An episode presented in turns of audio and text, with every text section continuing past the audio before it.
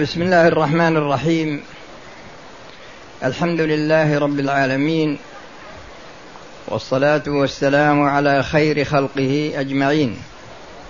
محمد وعلى إخوانه من الأنبياء والمرسلين وعلى آله وأصحابه والتابعين ومن تبعهم بإحسان إلى يوم الدين. أما بعد فإن موضع الكلام هو قول الله جل وعلا إن هذا القرآن يهدي للتي هي أقوم ويبشر المؤمنين الذين يعملون الصالحات أن لهم أجرا كبيرا وأن الذين لا يؤمنون بالآخرة أعتدنا لهم عذابا أليما. وذكرت فيما سبق جملة من وجوه هداية القرآن. وآخر وجه ذكرته هو المعصية وبيان أسبابها وآثارها وعلاجها. وفي هذه الليلة أتكلم على وجه آخر. وهذا الوجه هو البدعة.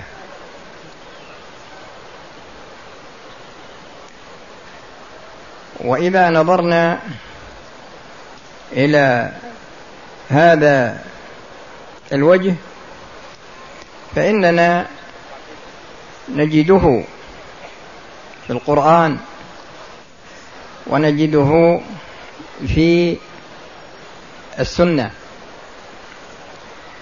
فإذا نظرنا إلى القرآن وجدنا أن الله سبحانه وتعالى أكمل هذا الدين. فقال جل وعلا اليوم أكملت لكم دينكم وأتممت عليكم نعمتي ورضيت لكم الإسلام دينا. وإذا نظرنا إلى دليل آخر وجدنا أن الله تعالى يقول من يطع الرسول فقد أطاع الله وقال قل أطيعوا الله وأطيعوا الرسول فالله جل وعلا قرن طاعة رسوله بطاعته. وإذا نظرنا إلى بعض الأحاديث التي وردت في هذا الموضوع وجدنا أن الله أن الرسول صلى الله عليه وسلم قال من أحدث في أمرنا هذا ما ليس منه فهو رد. وكذلك قوله صلى الله عليه وسلم عليكم بسنتي وسنة الخلفاء الراشدين المهديين من بعدي تمسكوا بها وعضوا عليها بالنواجذ وإياكم ومحدثات الأمور فإن كل محدثة بدعة وكل بدعة ضلالة وكل ضلالة في النار. وإذا نظرنا إلى هذه الشريعة وجدنا أن الله سبحانه وتعالى بناها على خمسة أحكام. بناها على خمسة أحكام. الحكم الأول هو الطلب ويشتمل على أمرين. الأمر الأول الطلب على سبيل الوجوب والثاني الطلب على سبيل الندب.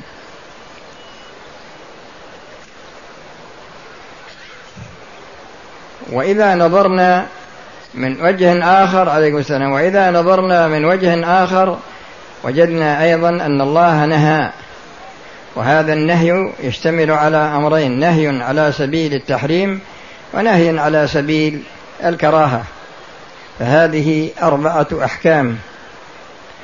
ما طلب على سبيل الوجوب وما طلب على سبيل الندب وما نهي عنه على سبيل التحريم وما نهي عنه على سبيل الكراهة. والخامس ما استوى فيه جانب الطلب وجانب الترك وهذا ما يسمى بالإباحة. فإذا المستقرئ لأحكام الشريعة يجد أنها مبنية على هذه الأحكام الخمسة. وبناء على ذلك إذا نظرنا إلى البدعة. إذا نظرنا إلى البدعة من ناحية تصويرها من ناحية تصويرها. وجدنا أنها عبارة عن طريقة في الدين. طريقة في الدين. مخترعة.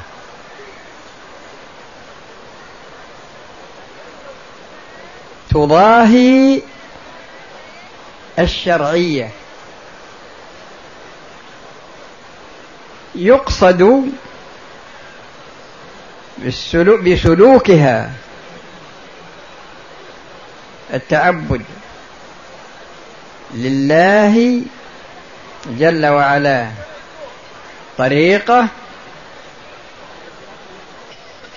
في الدين مخترعة. أو مخترعة تضاهي الطريقة الشرعية. يقصد بها يعني نفس يقصد بها التعبد. فكلمة طريقة الله سبحانه وتعالى قال وأن هذا صراطي مستقيما فاتبعوه ولا تتبعوا السبل. فتفرق بكم عن سبيله. فإذا الطريقة هي عبارة عن شيء يعني يسلكه الإنسان. يعني يضع منهج يسلكه. لكن المنهج الذي يسلكه يختلف باختلاف الهدف الذي يريده هذا الشخص. فقد يكون في أمر ديني وقد يكون في أمر دنيوي.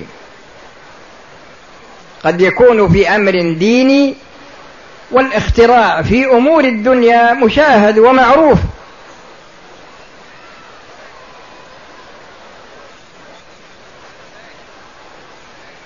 فكلمة في الدين طريقة في الدين أو تقول طريقة مخترعة في الدين. التقديم والتقدير سهل. التقديم والتأخير سهل. طريقة في الدين. كلمة في الدين هذه أخرجت الأمور الدنيوية. يعني الأمور المخترعة في أمور الدنيا. لأنها داخلة في كلمة طريقة. لكن كلمة في الدين طريقة في الدين أخرجت الطرق التي في الدنيا. يعني أمور الدنيا كما قال صلى الله عليه وسلم أنتم أعلم بأمور دنياكم.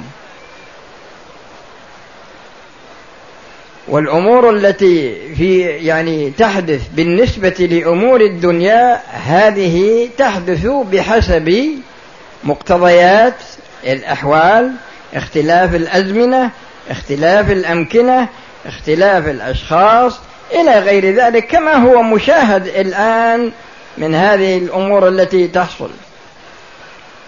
فالطرق التي تكون في أمور الدنيا ليست داخلة في البدعة.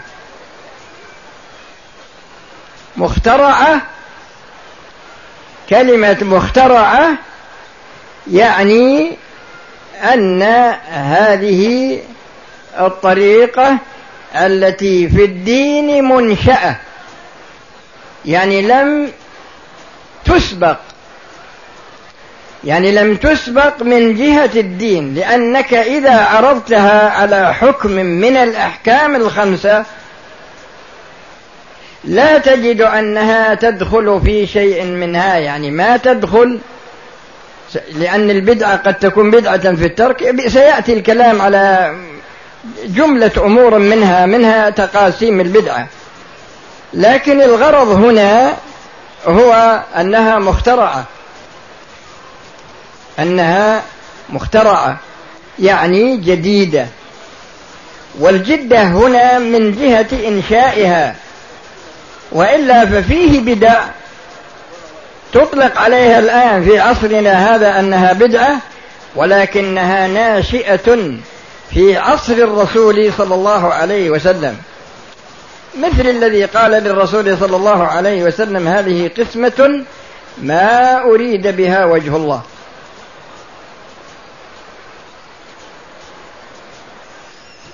وسيأتي الكلام بعد قليل على نشأة البدعة. لكن الغرض هنا هو أنها مخترعة. يضاهي بها يعني الشخص الذي ابتدعها. يضاهي بها الشرعية. يعني يلحقها بالشرع. وإذا نظرنا إلى قوله جل وعلا اليوم أكملت لكم دينكم. وأتممت عليكم نعمتي ورضيت لكم الإسلام دينا وجدنا أن الشرع لا يحتاج إلى تكميل من البشر. هؤلاء يجعلونها مماثلة. يجعلونها مماثلة. يعني يقصدون بها التعبد. يجعلونها من الدين. يجعلونها من الدين. يتعبدون الله بها.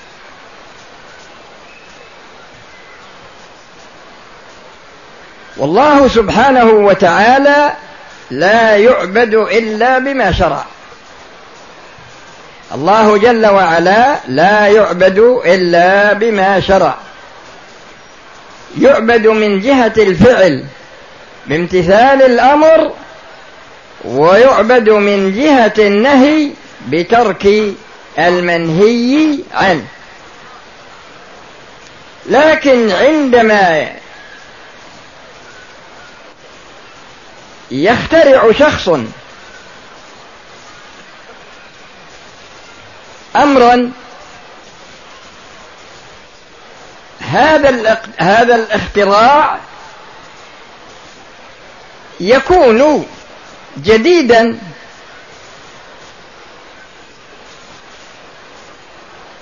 يكون جديدا. لكن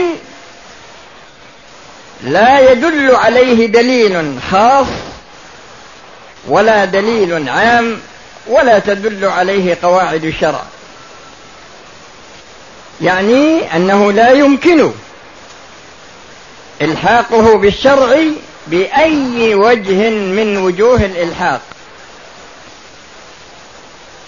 فتكون هذه هي البدعة في الدين. عندما ننظر إلى هذا الاختراع قد يكون الاختراع مخالفا لأمر. وقد يكون مخالفا لنهي. بمعنى أن الشخص يكون مطاعا فينشئ ما يخالف الأمر ويأمر ويعمله هو بنفسه ويأمر أتباعه مثلا بامتثال أمره هو لا امتثال أمر الشارع.